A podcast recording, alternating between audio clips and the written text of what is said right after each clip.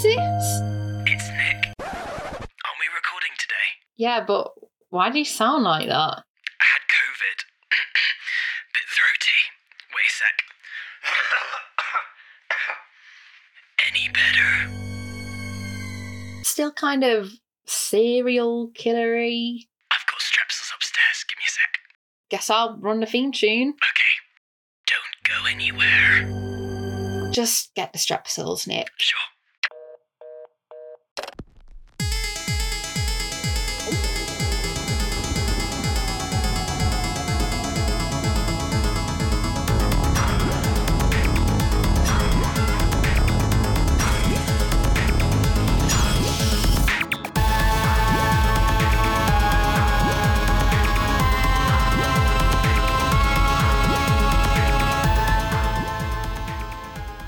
Hello, all you lovely listeners. Welcome back to another episode of the Ghastly Podcast with me, Nick, and Joanna. This week, we're continuing our meta horror series with episode four Scream. It's an absolute classic, and if you haven't watched it already, I super duper advise you to just put a little pause on this podcast episode, have a little watch, but then get straight back to us because we've got a ton of interesting stuff to say about this film, and you wouldn't want to miss any of it. So, Wes Craven. Wes Craven.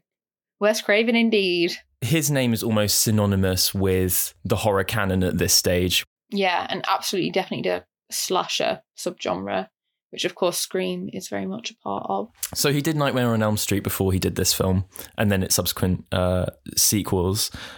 I haven't actually seen Nightmare on Elm Street. I'm so sorry to say. I've seen Nightmare on Elm Street. Don't you worry, At least you've got listeners. at least you've got one true horror You've not got a fan. The completely just a- uncultured podcasting team here. He's a fraud. Get him up. To be fair, I haven't seen any of the sequels. I've not heard amazing things about them, but the original is definitely a classic. You should definitely watch it. get off my lazy backside. Um, get onto my lazy backside. Yeah. Get onto your Uh, lazy backside, get on the couch and watch it. And I think it's good that we're doing Scream this week because next week we'll be covering Wes Craven's New Nightmare, Mhm. which is the quote unquote first, tentative first uh, meta textual horror film in recent memory, at least, or in terms of popular American culture. Can I just clarify? Nick says this. We are, in fact, going to do Filmster even earlier True. than Wes Craven's New Nightmare. But at the same time, I do know what you mean in terms of kind of the really popular mainstream Mm, imagination. mm. I think Scream, especially. Obviously, this will all become much clearer, I suppose, next week when we've really looked at both films and the way in which they differ from each other, even if they perhaps kind of pursue the same ideal. I think Scream, in particular, is really the culmination of this kind of popular culture project of Wes Craven's. And it's crazy to think that he allegedly didn't want to even make it at first. Yeah, he wasn't initially crazy about it, the idea. But then he was pretty much cajoled into doing it by the studio. Uh, and they had Kevin Williamson's original script, and there was this massive war going on between all these different studios wanting to produce it until the rights were finally acquired by Dimension Films, which is a sub label of Miramax.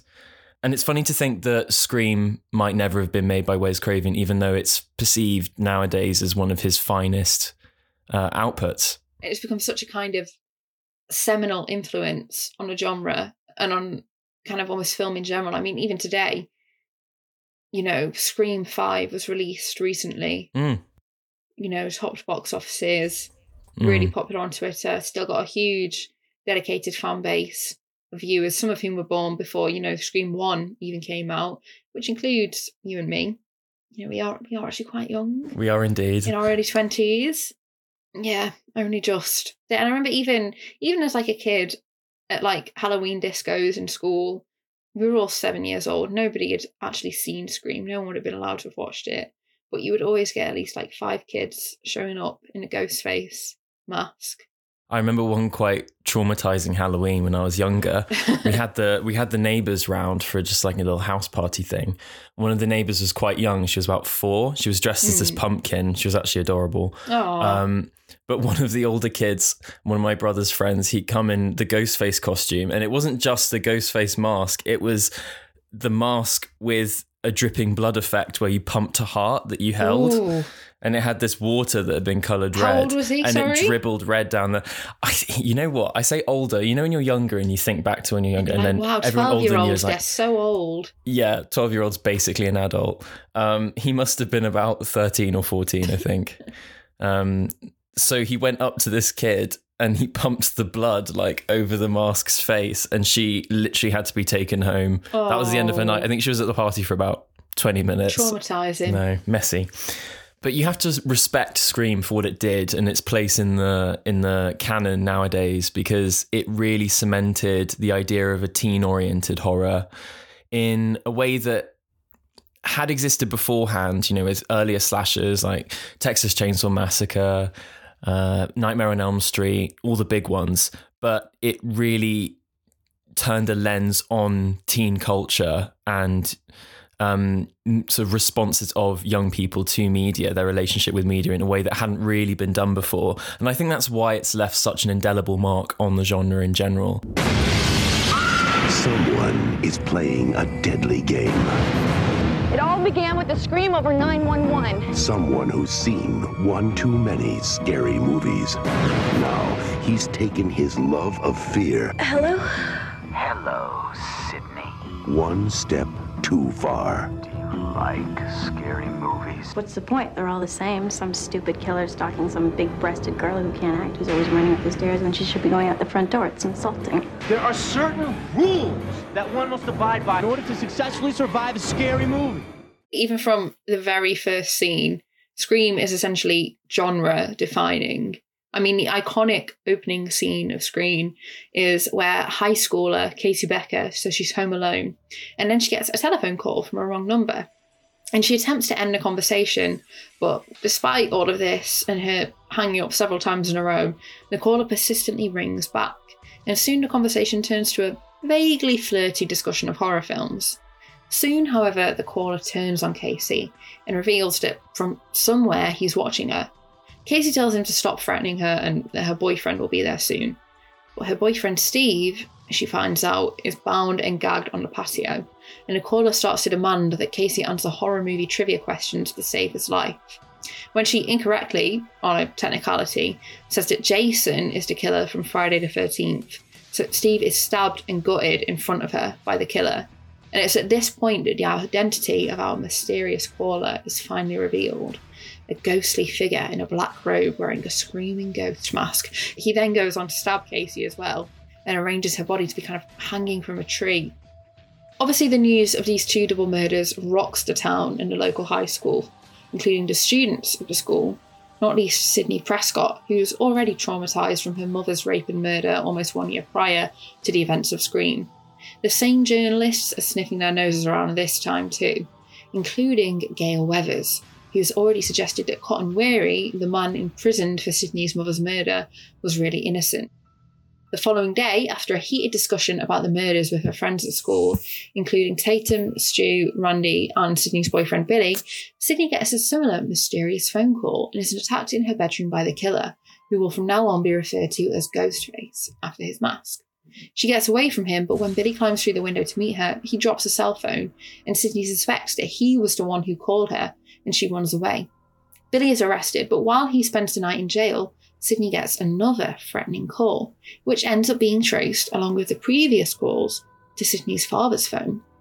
Sidney and Billy argue about the whole situation, with Billy upset that Sidney could have ever suspected him, and Sidney feeling as though Billy doesn't take her trauma seriously enough.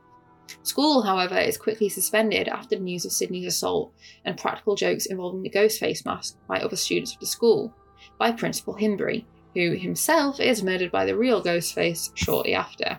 Stu holds a party to celebrate the school's closure with his friends.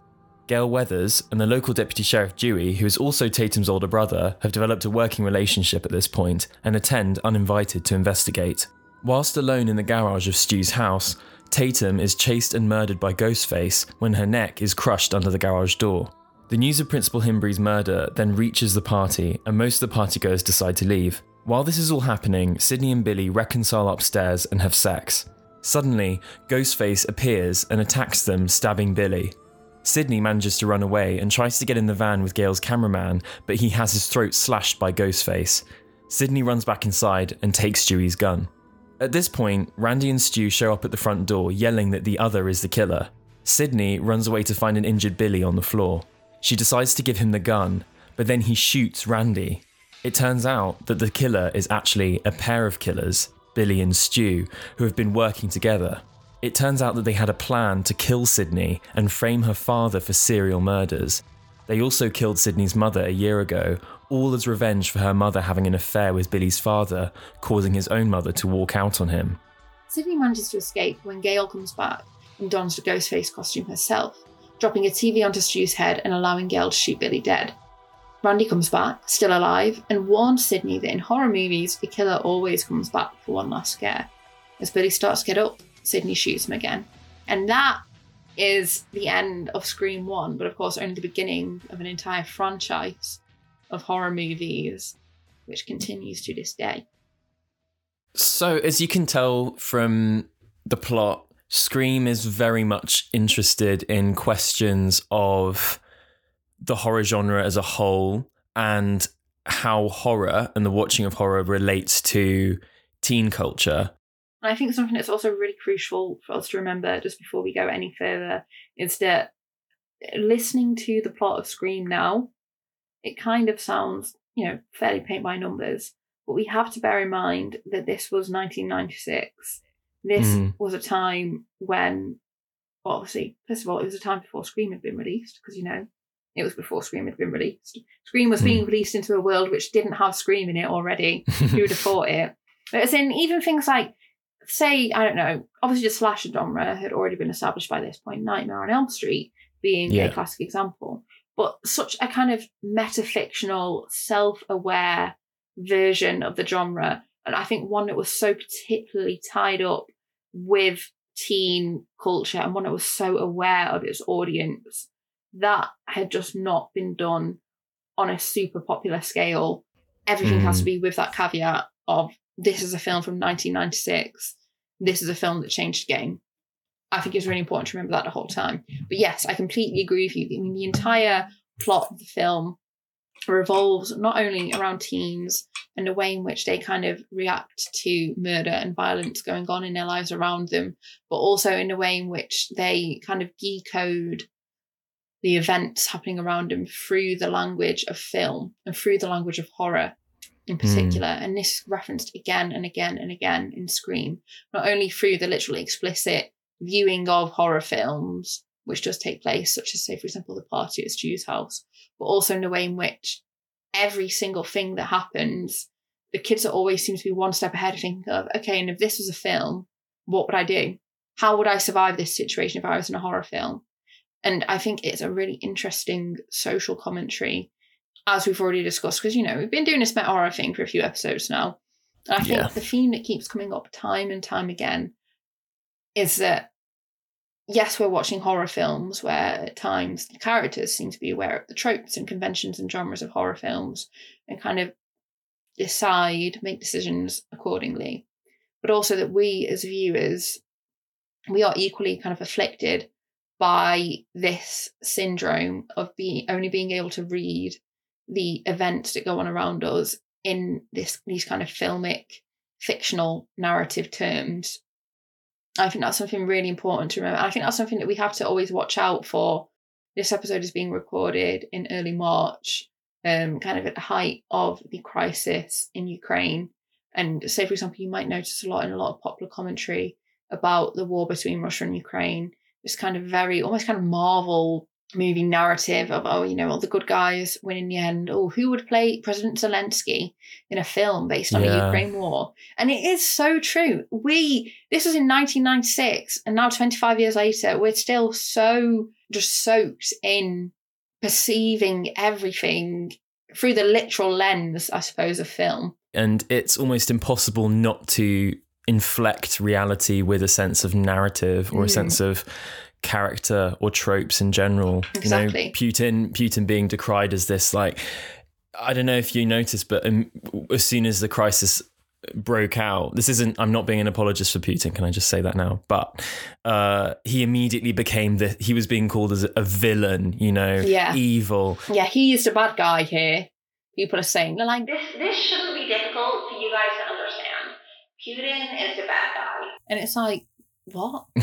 but in Scream, in a weird way, being trope savvy is kind of almost a survival mechanism. I mean, say for example, there's that scene where Randy and Stu are going through horror, mo- horror movie tropes, and Randy is like, "Oh, so for example, if you want to survive a horror film, you know, you have to be a virgin. Do not ever have sex in a horror film. You will die." Mm. And it's kind of played for laughs at the time, but actually, even within Scream's own narrative, it's right. And obviously, Randy is one of the survivors at the end Mm. of the film, and also um, for Sidney in many ways, this recognition of and knowing how to play with horror film tropes for them it does aid their survival Mm. I think Scream's approach is a particularly intriguing use of meta commentary if you look at it from the perspective Mm. of how to address the moral, ethical quandaries surrounding horror movies and the legacy of horror films, the molds in which we create new ones. So Sidney is a virgin up until she sleeps with Billy, you know, leading up to the final act. And you'd expect that fulfillment of her transgre- of that transgression of horror, um, of the horror trope, to lead to her demise of some sort. But Scream actually gives credit to those who can navigate the horror genre with their knowledge, their inbuilt knowledge from their consumption of media, and it rewards them. For example, Randy doesn't die, which you think you kind of like, mm, you, you seem like the kind of character that is going to kick it at some point. Yeah. But no, he makes it out. It's great. It does that while at the same time it doesn't cave into the fundamentals of kind of patriarchal thinking, masculinist thinking that established those tropes in the first place. So, on one hand, it's rewarding. On the other hand, it's building and expanding and breaking down those roles. And you're left with a film that is actually managing to be quite progressive for a slasher film. Hmm. And that's where I think that meta commentary can be used in such a useful way to reflect on a cinematic tradition in a way that expands an awareness of not just social justice, but the way that we depict people. would you say getting onto the terms of say social justice and also i suppose kind of masculinities would you say that scream in particular has a lot to say about specifically like american teen masculinity and i suppose like kind of masculinity's relationship to the media because obviously the entire crux of the film at the end of the day is kind of billy feeling threatened i suppose by the sexuality of not only um, Sidney's mother, but also Sidney herself, and kind of the role in which kind of unbridled female sexuality for him destroys his life and kind of destroys his nuclear family. You have to look back at the time, I think, to to a lot of what people were saying in, in popular commentary at the time, which was look at how society's changing. What's going on here? Why a family? Why is the traditional nuclear family breaking down even more? Mm. Why are broken households becoming the new norm? And yeah, classic. Women got blamed, and Billy even pulls up this random popular psychology uh, statement where he says at the end of the film, "Oh yeah, do you know that maternal abandonment uh, leads to psychopathology?" Which squarely lands the blame Yeah. of his own violence at the feet of the mother who abandons. And that, th- by proxy, is aimed at Sidney, and Sidney becomes responsible and also the victim of the violence that he would want to inflict on her as a result of her mother. So it's not just the fact that you have these masculinities around that are taking actions of violent vengeance, they are also reinforcing these ideas of you inherit the sins of the generation that come before you. And I think that it's really interesting as well that um, not only is so much of Scream's narrative based around ultimately this kind of sense of threatened masculinity and a sense of the threatened family, but also that Scream is so willing to engage with the history of misogyny Mm. in horror and the way in which women and female sexuality are treated. But it doesn't just position Billy as a guy who is threatened and who turns to violence as a way of resolving his feelings. It very much situates him within like a long lineage of horror films and horror tropes, Mm. and it very much acknowledges misogyny as part of these tropes. and you're not expecting it really? Because what we've what we divine from like a lot of the films that we've looked at so far in this series is that meta commentary is underpinned by parody satire cynicism. So the instances where meta commentary is actually genuinely being employed in like a constructive way in terms of calling out a genre they they are kind of few and far between. And hmm. on the the other side of the spectrum you have that sense of meta commentary as a as a way of disavowing of creating this sort of feeling of oh we can't do anything about it oh it's impossible you know how do we find the way out you know they dig themselves into such a into such a, a hole but i think with hmm. scream what's cool is that you do genuinely see accountability being directed somewhere and that's quite Yeah. refreshing even now This is standard horror movie stuff. Prom night revisited, man. Yeah? Why would he want to kill his own girlfriend? There's always some stupid bullshit reason to kill your girlfriend. That's the beauty of it all simplicity. Besides, if it gets too complicated, you lose your target audience. Well, what's his reason? Maybe Sidney wouldn't have sex with him. What, is she saving herself for you? Maybe. Now that Billy tried to mutilate her. This is another thing about Scream. It on the one hand absolutely plays into common horror movie tropes and, you know, proves them right a lot of the time, but at Mm. other points it does subvert them. It does like to say to us, hang on, don't you start getting too comfortable just because this is a meta horror film. Don't you start assuming yeah that because you know the tropes, you can figure out everything that's going on. Mm. And I thought, for example, that what it would be is that, say, for example, Stu being the killer kind of makes sense because, you Mm. know, he's the one person who was never mentioned yeah as a suspect. Yeah. But I did think that with and he's Billy. got, he's got this quite unhinged energy as well. He's a little bit he's a bit manic. You can see the it's that, it's the, that the possibility. Scooby Doo energy. Yes. Oh my god. Can we just talk about It just radiates. the, the the strange kind of yeah the intertextual relationship of Scooby Doo to Scream? Haunting. I, we can't talk about that, Nick. It needs its whole episode, its own episode, to do justice to it. That's true. But yeah, I just kept thinking, why is Shaggy dribbling at the mouth? I don't like this. why is Shaggy dying of stab wounds? This is very upsetting. But I thought that was the really interesting part of it. That yeah, like Stu makes sense. I can see Stu being the killer, Mm. but with Billy, it kind of felt like they went back and forth so many times of like, okay, it's not actually Billy, silly Sidney. That Silly past the point you think, okay, it's not Billy, and then it is Billy. I don't know. What did you think at the time? Did you get fooled? I'm trying to re- I'm trying to remember what my initial reaction was to it because of course you know I've I've rewatched it a couple of times recently just to get it fresh in my mind. Uh, the first time I watched Scream, I genuinely think it did it did get me like it caught me off guard. Just because, as well as the fact that it's constantly directing you a little bit towards Billy, a little bit away, um, it does ultimately try and completely throw you off the scent by having Billy get stabbed by Ghostface. Mm. Uh, and so you think, oh, Yeah, yeah. I thought the fact that there were two ghost face killers was really clever. Mm. if you were crazy little Billy and you were wanting to to exact this crazy revenge, you would definitely get an accomplice. Not just an accomplice, but uh, someone as kooky as Stu, who was just gonna um, kind of go along with it, and he was going to use all of that pent up sort of crazy energy and release it in this very sadistic way. Mhm. So you know with Billy, how we've already discussed is that kind of idea of like, oh, you know, threatened American masculinity. He's got a tragic backstory. Oh yeah. You know, his mother walked out on him. The kind of thing that Funny Games was pointing, um, pointing and laughing at. Yeah, exactly. Kind of making fun of the idea that, oh well, you know, poor Billy. If only, if only his mother. Because on the one hand, it obviously Scream does kind of point out the absurdity of the assertion that just purely watching horror films would make someone do all this. Mm. But then it also, on the other hand, does obviously it's all with kind of a layer of irony over it. So I'm not actually accusing Scream of just kind of uncritically playing into this. What is it that Billy says at the end? He's like, He's like, movies don't create psychos.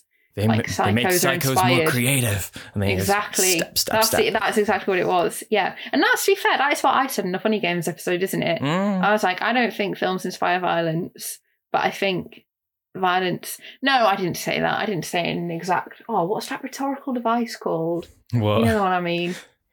Rhetorical you- device. Which one? You know the one I mean when it's like, oh, you say, um, like, love is not war, war is love, or something. Is it chiasmus? Chiasmus, yes. I think so. So that kind of chiasmus, yeah, I didn't say it in terms of chiasmus, but I was like, no, I don't think anyone who would never have committed a violent crime otherwise Mm. would be inspired by a movie to go out and kill someone. But I do think perhaps to say certain movies inspire a methodology Mm. of certain crimes, for example. And you brought up the the Godfather thing, which Oh yeah, which a lot genuinely I had no idea. That was so interesting. It's true. There are a lot of Italian mafia kids who are obsessed with it and want to be like that. And it does bring to the fore that whole argument about like, does art imitate life? Does life imitate Mm. art?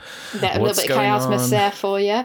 Mm. But um, Mm. what I was originally saying, anyway, sorry, Sorry, yeah, yeah. was that um, with Billy, obviously everything is done with like a heavy layer of like irony. Mm. And Billy is, of course, the villain. So there is this kind of idea of shut the hell up, Billy. Don't be Mm. stupid. Oh, poor you, your mum walked out. You said his mum died, you bitch. So, you know, don't start acting like you're the most hard done by person here. But what I thought was really interesting is the fact that, like, yes, we can talk about Billy until the cows come home.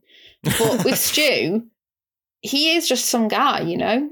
He's just some guy and he is Billy's accomplice. And I thought Yeah. that was actually really interesting and quite right for discussion because obviously Stu, along with Randy, is one probably one of the more horror movie obsessed um, kids from that group. Yeah, I think from the offset, you're kind of like, oh, what are you doing? He's Yeah, a bit. Stu's kind of weird. He's got this. He's got this um unsettling vibe to him. What is Uh, it? He makes jokes. He makes jokes about the murders, right? And even Billy's like, "Excuse me." It's called tact. Yes, And even she's Billy's like, like, whatever." yeah, let's draw a line at that, mate. And then he's like, foaming at the mouth. I don't know. Hmm. Um, I love when um, Sidney at the end of the film is like, "What's your excuse going to be when the police arrive?" And then Stu's like. Peer pressure. I'm super sensitive, and it's it's like a parody of um, conceptions of teenage behavior. you Yeah, know? like anti-drugs campaigning. Yeah, it's like it kind of feels sort of pamphlety or uh, graduate drama pieces where they talk about like peer pressure, avoid, avoid. Um, so it's like the teenager as we know it now. Um, Sort of emerged in the '90s, not not just simply as like, not just simply as a fully formed social group on its in its own right, with you know its own. I was going to say because if you ask the historians about that, Nick, I'm pretty sure they'll tell you it was the 50s yeah, where the okay. social group But- emerged. but I know what you mean. okay. This particular variety, this particular brand of teenager. the teenager as a sort of self-aware Yeah. like this is generation x right Yeah. so generation x brought up on media in a way that no generation before had been and in Mm. that way they're aware of themselves to an extent that no generation had been before because they're consuming cultural depictions of what a teenager is and then also assimilating it and becoming it so Hmm. when Stu is like, "Oh, peer pressure. I'm super sensitive to." It's it's not just funny because it's ridiculous that peer pressure would make you want to like hop on the bandwagon and kill someone, but it's also a bit of a kind of sly reference to how being a teenager with a capital T is something that you become through consuming an idea of what a teenager is. And then Mm. you end up acting like a teenager and it reinforces itself, right? Doesn't it? It perpetuates the idea of the teenager as a social construct. God damn it, Stu! Sorry, Billy. I guess I got a little too zealous, huh? Give me the knife. Oh. Give me the knife. Now!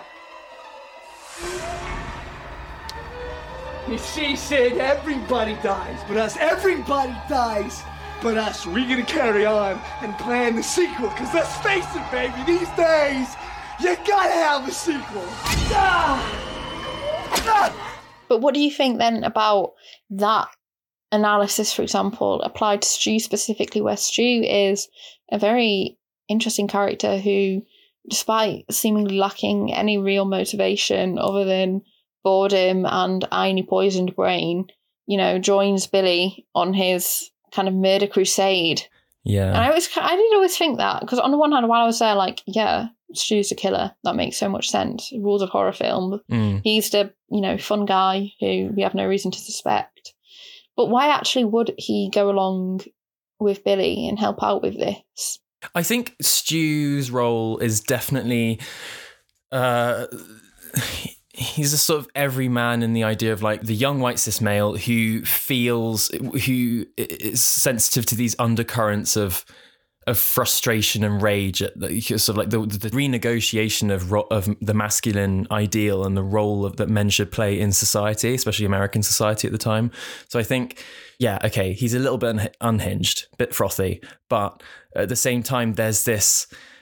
You think, yeah, you know, this this kind of could happen, whether or not it's like anything to do with um, horror movies leading the charge in, you know, destroying people's senses of morality or rotting people's brains, as you said.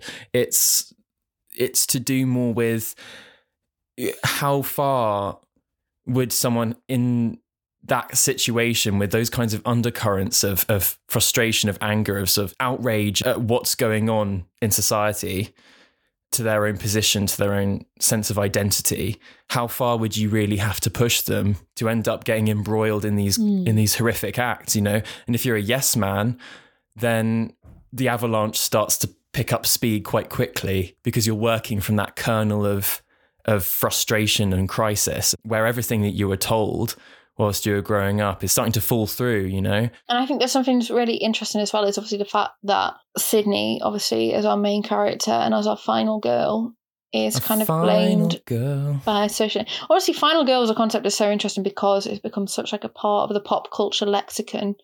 But it did mm. actually start. Everyone knows the final girl. You yeah. know what I mean? It's like it's it not, started as an academic term. Yeah, it's funny because like that just goes to show how. I mean, there's literally a film media savvy called Final Girls that came out in about 2016, I think. Oh yeah, okay, I think I heard of that. And something that I think is so interesting about Sidney in her capacity as a final girl, obviously, is the way in which, because you know, the final girl, kind of as Ronnie had already described, is just kind of this um, kind of pure um, figurehead who is kind of subversive enough so she's a woman to start with mm. but the male viewer still kind of identifies with her because she's kind of got like i mean say for example the fact she's got a masculine name sidney um mm. kind of hmm. boyish in dress and behavior and she's still she's got like the desirability factor to kind of be like an object of the male gaze but she can also be she's kind of like virginal and masculine enough for the male viewer to identify with and something that I thought was so interesting about the fact that yes, Sidney does fulfill this kind of archetype of the final girl, is that nevertheless the whole reason why she's embroiled in all of this mess in the first place is because she is being kind of blamed by proxy for the actions of her mother as a kind of inheritor of like all female, you know, trouble and problems. What does she say? She says, um, you know, I'm worried that, you know, I'm going to be just like my mum. I'm going to be the bad seed. Yeah. Like Sidney herself is so embroiled in and aware of this kind of culture. And this is the thing everyone in Scream is a product of culture. And I really like the fact that it doesn't shy away from acknowledging that and that no one is just a character in and of themselves. Every single one of them has been influenced not only by the events in their life, but by kind of the dominant American culture that all of Generation X, as you said, have been imbibing since birth. And it's this culture of, you know, like kind of shared female responsibility. I think, I guess Gale as well is also kind of a alternative vision compared to like what Sidney has internalized throughout her whole life of, I suppose, like mm. female sexuality, like with her relationship with Dewey, the sh- deputy sheriff, who was obviously like a lot more mild mannered than either Billy or Stu, for example. Well, there's a really interesting uh, there's a really interesting article but on the horror homeroom from 2021 which is it talks about white american masculinity and its depiction in the film. And dewey is diametrically opposed to billy in his manifestation of masculinity. It's an inclusive sense of masculinity versus you know a hegemonic or toxic masculinity that's inhabited by Billy, and even you could say pulled on in the Ghostface outfit. I feel like Ghostface is such an interesting yeah as a concept. Yeah, that anyone would choose that concept. as their kind of representation of themselves mm. and their pain and the violence that they want to inflict on others. Mm. It's just kind of because obviously the whole Ghostface, as we said before, is very referential to um, kind of Munch's Scream painting. It's super mm. replicable replicable. Mm. Yeah. Mm. Um, it's a mass manufactured. And mask. obviously, we've spoken about our experiences as children seeing Our every man and his dog dressing up as Ghostface at Halloween. Just- Could you imagine a little ghost face dog costume? Oh, I think it'd be quite Oh. cute. But yeah, I think it's so interesting because it's such like a. It seems like a costume that's so clearly designed for kind of mass media consumption. I think that's something also really interesting. Obviously, at the end of the day, Scream is a film. Mm. It's not real. But um, there's something also in the way in which Billy and Stu go about their killing spree, which is not only inspired by horror movies and kind of horror culture Mm. and the culture of violence in America in general, but also, sorry, hiccup. Also, I think it's very aspirational of becoming kind of a part of that American modern mythology Mm. of the murderer and the killer. And there is that kind of desperate want to not only follow horror film cues, I think, but also to kind of be subsumed into that kind of language of horror and to inspire that fear in others. Yeah, for sure. It's not like well, the thing is they're kind of aspiring to to be sort of assimilated into that cultural continuum and to draw off it in the way that they go about the murders. But at the same time, you could say there's a marked difference because with the antagonists of films like Halloween, Nightmare on Elm Street, Texas Chainsaw Massacre, oh, here comes the Nightmare the on Elm Street expert who hasn't clear even the way, watched it. roll out the red carpet. um, it's not like so. So Michael Myers, yeah, Freddy Krueger, Leatherface, Jason Voorhees, or should I say Jason Voorhees' mom? But Uh-huh. They they sort of form this kind of pantheon of recognizable, iconic male killers, wouldn't Yeah. you say? Um, but Ghostface. I think is well, even intr- intrinsically in the name, you could say it's representative. But Ghostface is kind of is different because it's this You think Go- it's that's this what Ghostface is ephemeral identity, gender neutral. that- Ghostface is Ghostface doesn't exist on the binary. No, Well, it's Um, true, and I know that obviously in other Scream films, Ghostface is the mantle, the mask, shall we say, is worn by women in other Scream films. So Mm. no, it's absolutely not just a masculine character. Oh, sure, but you could say you can argue that Ghostface is is coded as masculine. Mm. It's a masculinist st- construct. Well, it is true As- that as all the kids who wore Ghostface masks in primary school were all boys. I never ever saw Oh, a girl yeah. go dressed as Ghostface. That's the thing. I feel like it was it was definitely sold as like a male costume, but in the sense that Ghostface isn't one person. He's like a whole. It's like a whole carousel of men who move through the Mm. identity of Ghostface, and they're all they're almost disposable in that sense. The the, the males who take on, or the and the females who take on. Uh, the role of Ghostface. It's not in the Mm. same way that Michael Myers was always Michael Myers. Freddy Krueger was always Freddy Krueger. Yeah, I mean, they're Um, literally their I names. assume I haven't seen it, and but yeah, and then Leatherface as well, always Leatherface. But Ghostface inhabits a broad range of different enactors Yeah. that take on think the, that's the the role of Ghostface, the interesting. You identity. kind of become subsumed into, you know, the language of the horror movie when you take on the mantle of Ghostface.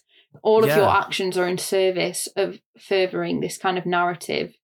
You kind of stop becoming an independent actor and you're subsumed into this wider category. Somebody was there. Hey, Christy, wait Billy, up! some, someone tried to kill I know, me. I know, I know. The cops said I scared him away. You know, it wasn't me, Sid. I know. He called me again last night at Tatum's house. You see? Couldn't have been me. I was in jail. Remember? I'm so sorry. Please understand. Understand what? And I have a girlfriend who would rather accuse me of being a psychopathic killer than touch me? You know that's not true. Then what is it? What is it? Billy, I was attacked and nearly filleted last night. I mean, between us. You haven't been the same since. since your mother died. Is your brain leaking? My mom was killed. I can't believe you're bringing this up. I know, it's been a year. Tomorrow. One year tomorrow. I know what. I think it's time you got over that. I mean, when my mom left my dad, I accepted it. It's the way it is. She's not coming back. Your parents split up. This is not the same thing. Your mom left town. She's not lying in a coffin somewhere. Okay, okay, okay. I'm sorry. It's it's a bad analogy.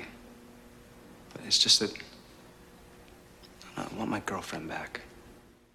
So Kathleen Rowe Karlyn wrote this article about Scream, popular culture, and feminism's third wave, where she talks about how Billy poses the threat of the inherent unknowability of men and the men that women have around them in their lives can potentially not be the people that they expect them to be. Even the fact that Billy was trying to frame Sidney's father at the Yeah. end just goes to show how they were trying to use that trope themselves to carry out their revenge. So it's a fundamentally gothic proposal. For example, Mr. Rochester from Jane Eyre, or Maxim de Winter from Rebecca, or Bluebeard even. You know, it's it's the unknowable or mysterious man who takes a wife only to have the wife discover this awful hidden secret, Mm. you know. And I, so I think Ghostface definitely speaks directly to that anxiety about what are men hiding, you know, a man, and even yeah, what are in- you hiding, Nick? especially on the internet. sorry. What am I hiding? Indeed, just like wait for the Freudian slips, probably. But um, even nowadays on the internet, you know, we're all ghost faces to a certain extent. Ooh. You're this anonymous actor who's given a free reign in the same way that people are given free reign when they inhabit the ghost face costume. They can do what they want really without direct consequences. And so it, it speaks to that sense of like we don't really know who people really are, what people would really do. How would Um, you say that Scream kind of sets a new standard for the genre? Where does Scream really take it to places that horror just has not been before and change it to become kind of the recognizable genre that we know today? Um, so I think that in in answering that, I feel like it's worth relating back to another article that was written this time by Valerie Wee from the University of Illinois about Scream, the Scream trilogy, and this concept of which I'd never heard of, heard of before, hyper postmodernism. Ooh, Whoa, it's on not actually bog steroids. standard postmodernism. This is not just postmodern horror. This is hyper postmodernism horror. It's kind of very French when you think about it, isn't it? Like hyper pomo. hyper postmoderne. Horror. oh god, I'm not going to be able to like shake that out. I'm going to look at whenever I see that word. I'm just going to. Hyper. Hyper cool. Okay, so I think it's useful looking at this concept of hyper postmodernism because it just goes to show um, the extent to which Scream, not only in, in itself as a text, but also in its wider implications in terms of marketing and the way it sat intertextually with other cultural products at the time, it really did pave the way for a relationship with film that films hadn't yet done or achieved. First of all, Valerie Wee says in her article that hyperpostmodernism is a heightened degree of intertextual referencing and self reflexivity that ceases to function at the traditional level of tongue in cheek subtext and emerges instead as the actual text of the films.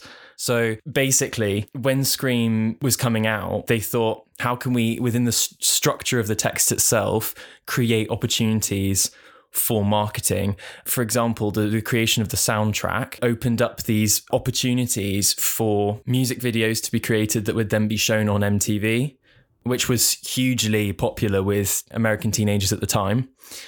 And Dewey, the police officer, would appear in a music video, for example. But then that music video would then work on and reflect back on the original text of the film. So there was this very novel approach to marketing and also filmmaking going on through Scream that encouraged intertextuality and also the idea of borrowing between media in a way that films really hadn't scratched the surface of before and that is entirely owing to the state of mass media at the time of the creation of the film. And so the other example that we talked about is how Kevin Williamson also was the the writer of Dawson's Creek from 1998 to 2003. Mm. So Scream referenced at multiple uh, Scream sorry, Scream was actually referenced at multiple points throughout the series and the opening scene where Drew Barrymore gets chopped up is even recreated in one of the episodes using a like a proxy name for Scream. So Scream kind of got the ball rolling in terms of drawing television, film and other media, even music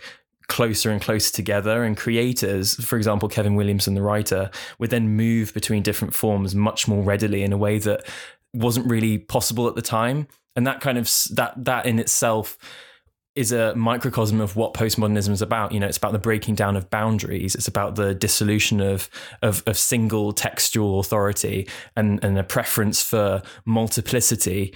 And that's the indelible impact that Scream has had on the industry and the way in which not only horror films, but films are made today. Listen, I am two seconds away from calling the police. They'd never make it in time. We're out in the middle of nowhere. What do you want? To see what your insides look like.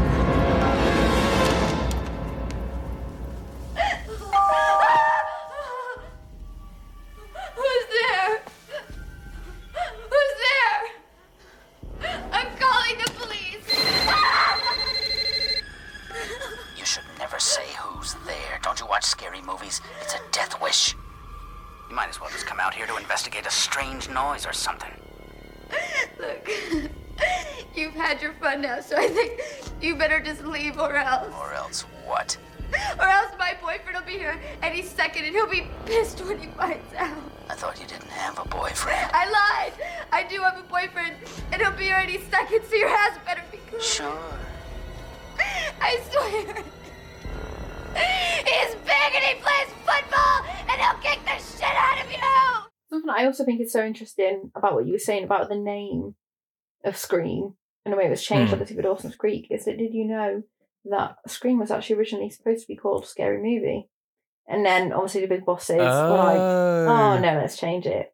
Nah, we're not having Scary Movie. And then obviously the actual Scary Movie films got made a few years later. That makes a lot of sense though, because if it were called Scary Movie, that would, you know, in terms of the like the meta commentary of the film, it would make Mm. so much sense because it is, you know, this is a scary movie. Yeah. Isn't there something else that does something like that? I'm not sure. A film or a book or something that's it's just called like spooky book. I don't know. There's books, Um, I know there's a book that's called something like They Both Die at the End or something like that. That kind it's of that kind of vibe. title. I mean, Scary Movie obviously is another example of kind of meta. I mean, Scary Movie I think is basically Scream if Scream dropped any pretense to seriousness. Mm. I say pretense. That's not fair. This is why I'm. This is why we're covering Scream, for example, and not the Scary Movie series in our meta horror commentary series because Scary Movie is parody, but Scream, whilst it's very meta, can also be watched as a straight horror movie and taken quite seriously. And something that I Mm. always thought was interesting as well is, you know, how we were saying about, say, the whole theme of Drew Barrymore at the start. I think there was also, again, in marketing terms, and in kind of subverting audience expectations of what a horror film should be. Obviously, Drew Barrymore was a huge name in the mid 90s, Mm. and she is all over the movies advertising. She is there on the poster. And Mm. to anyone who did not know what the plot of Scream would, was actually going to be, you would assume Drew Barrymore is the main character. You would assume she's the protagonist, Mm. and then obviously she gets killed off in the first 10 minutes.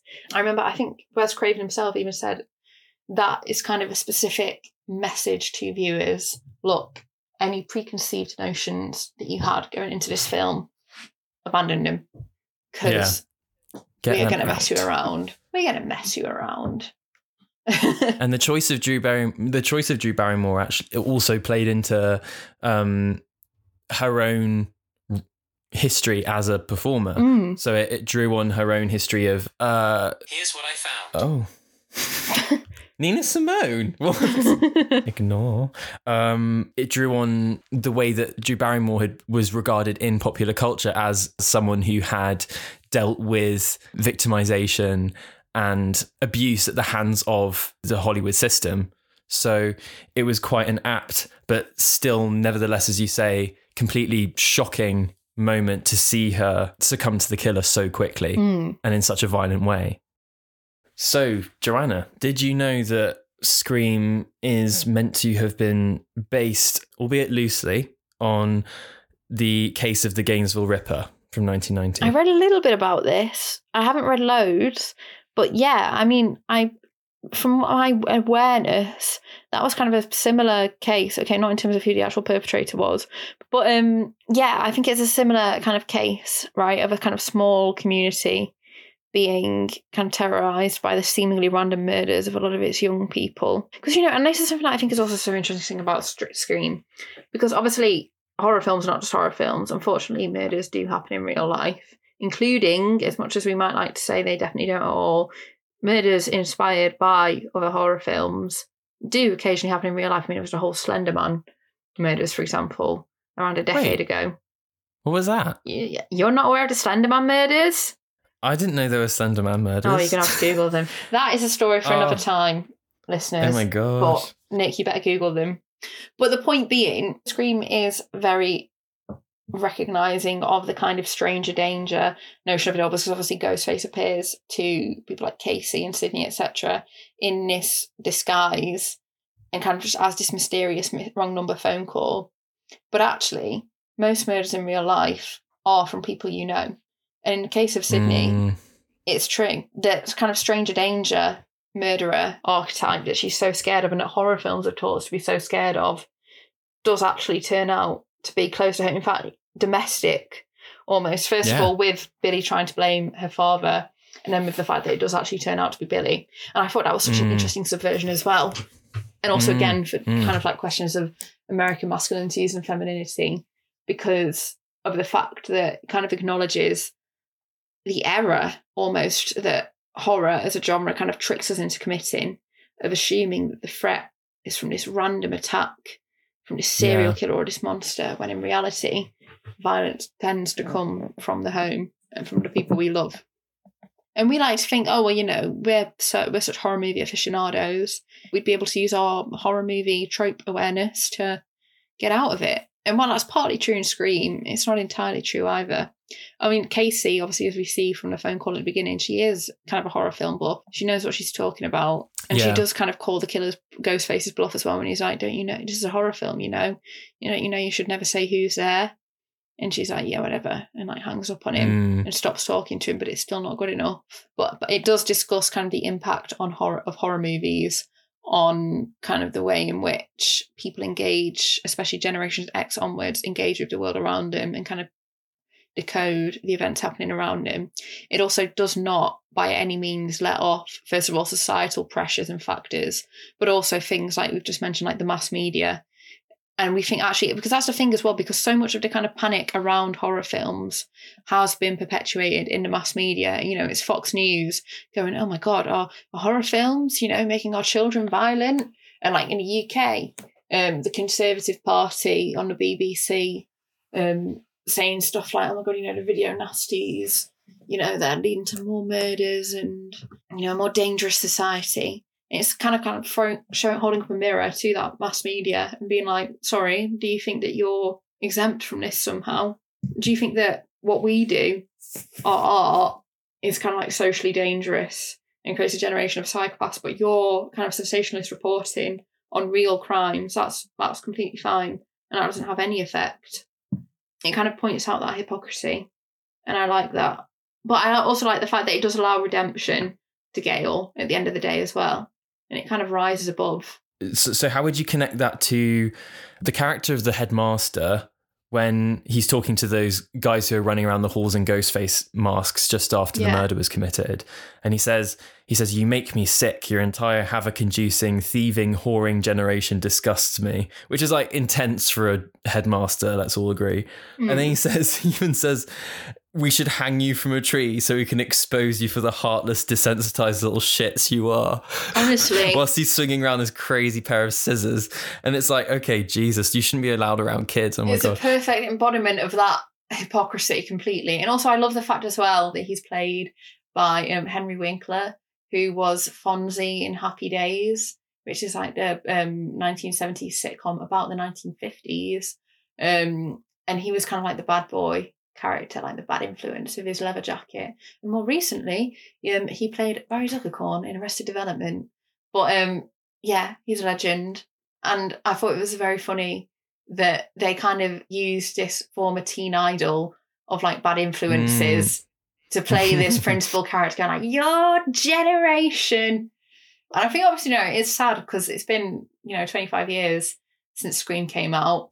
And it's still Mm. so relevant that kind of, oh, your generation, you're all horrible. We should just hang you on. It's like, wait, what? Excuse me. That's what I think was insane about that little tirade he goes on He's because also a bit creepy he's as well like with Sidney in general. Oh He's, yeah, yeah, like the hand. Yeah. yeah, it's that entitlement to like Sidney's body, isn't it? Mm. Um, and the way he talks to those kids is just so inappropriate. Well, he expels them as well, which is one thing, but then he's um acting as a mouthpiece for the kind of violent intrusions that Ghostface would endorse. Mm. And what I think was really interesting as well is the fact that when Ghostface does obviously eventually kill him, it is kind of weirdly almost a kind of like folk hero moment for Ghostface. Person of the, you know what I he's, he's of the people, yeah. it is kind of this moment of like Generation X being like, shut the hell up and like turning that back on, you know, the big bad adults. But ironically fulfilling what the adult Yeah, thinks of the generation, you know. So there's a lot of like there's a lot of ways you could look at that. You make me so sick. Your entire havoc-inducing, thieving, whoring generation disgusts me. So, two of your fellow students just savagely murdered, and this is the way that you show your compassion and sensitivity, huh? Let me show you something. You're both expelled. Get out. Oh, come on, Mr. Himbry. It was just a joke. That's not fair. You're absolutely right. It is not fair. Fairness would be to rip your insides out, hang you from a tree so we can expose you for the heartless, desensitized little shits that you are. So if you go on, say, for example, a website like Tumblr, and if you look up Scream there, you find a lot of actual firsting after like characters like Billy, for example, and particular not just in the case of Billy, but also specifically Billy after he kind of reveals himself as the killer to Sidney. You know, the whole Oh. kind of oh. bit where he's like licking the blood off his hands, etc. This is so classic Tumblr. I'm glad to glad slash upset that Tumblr's just not Yeah, changed Tumblr's still there. in ten years. Still very strong. so what you were saying before about like that fear of like men revealing themselves to have like this hidden second side. What do you think about this kind of like fetishization amongst a lot of probably teen, a lot of the viewers, and probably female viewers as well of Scream, where not only are they like still idolizing Billy, but also specifically idolizing like the post reveal Billy in this The- kind of the Billy as serial killer, yeah. What do you think? Do you think that's intentional? Do you think there is any intention for the character to be kind of turned into this symbol of attraction, or do you think that's just weird girls being weird girls? so it's interesting because I think it does feed into that uh that thing where you know that kind of you know that that film 365 days where you I've have the the really problematic like super handsome guy who's part of the mafia knows no sense of personal boundaries just sexually assaults and imprisons this woman. There is a culture of sort of like longing after those types of men in Mm. in a lot of this not just fan fiction but like outright you know films and stuff. It's also a bit like you in the sense that there was this sense of attraction to this man because he's got this hidden side to him completely. And I think as well, what we also have to bear in mind when we talk about these kind of um, readings of the character is that I think there's this assumption that people are kind of envisioning themselves almost as like victims and enjoying that, whereas I don't necessarily think that is the case. I think a lot of people have this kind of weird, completely misguided idea of themselves as like accomplices. Like, you know, they're like, oh, I can fix him. Or like, if they can't fix him, they can join him. yeah And obviously that's just Yeah, not. yeah. This is something that kind of annoys me. and that's what happens with you that's what happens with you because yeah, that she is ends literally up what happens with you. yeah they get mm-hmm. married and then they start doing like it together, doing it yeah. together don't they But isn't I get, and this is little just something that I don't know. I find kind of dangerous in a way, a little bit complacent. dangerous media Yeah, dangerous media corrupting the minds of our youth. Shut down Tumblr this instant. But it is kind of true that some people, I do just think, well, you're quite naive. You know, when I see the way they talk about media, it's true. They are. no no no i know what you mean. There's some mean naive yeah. people out there. But um, yeah, there's this kind of idea of like, oh, you know, no one understands me. Just like how no one understood Billy's pain. Mm. And I just think I just think a lot of the time it's poor media literacy. And kind of also kind of just like a sad in general, like failure perhaps on some girls' part because again of like the way in which they're using media codes to like read everything around them to kind of like identify with Mm. other women. They just kind of like can't do it. Or at least they can't possibly do it over an attractive man. I don't know. Maybe I'm being problematic there. Maybe I'm not giving teenage girls enough agency. I don't know. I think it's a type of attitude. I, I think it's it's bound up, of course, in sort of sexual appeal and looks and all that kind of stuff. But I think there's also something attractive about that edge lord Mm. attitude. You know, where you're like, Mm. I'm screwed up because of media, and it's like it's not me doing this. It's like it's the culture, and I don't have It's any a culture. uh, You know, agency. I could have been happy, but you know, bloody mom and dad and the movies wouldn't let me. it's like in Once Upon a Time in Hollywood where you have the Manson cult Yeah. and they're they're like, let's use violence on the people that taught us violence. Mm. I am what you made me. You made me like this. it's I think there's something very attractive about surrendering your agency and kind of going with that argument where you're like, yeah, this makes sense because nothing means anything anymore, you Mm. know? Um, and I think at a time of the 90s, if you are quote unquote getting desensitized to, to violence by the media and your life is media in the sense that these kids when they're in the film they are sitting around together watching films using films as a way of passing the time but also a way of relating to one another through films you know? How many times do you start conversations with friends being like oh have you seen that? And like oh yeah what did you think of it? You know? You you your personality is created through your interactions with media, but then also through your conversations with other people and the way that you, you relate to others through media. And I think that that is part of this whole kind of like accomplice mentality as well that like, these people kind of have in their attraction. Yeah. They don't know they're attracted, they identify with them. And it's like, yeah, we're not like other people. not like that other vibe. girls. We we know what the world's really like. You know, it's very nihilistic. I think that is the attraction. You just want to surrender all sense of social responsibility. And then if that's coupled with like a hot guy, Let's just end it there, shall we?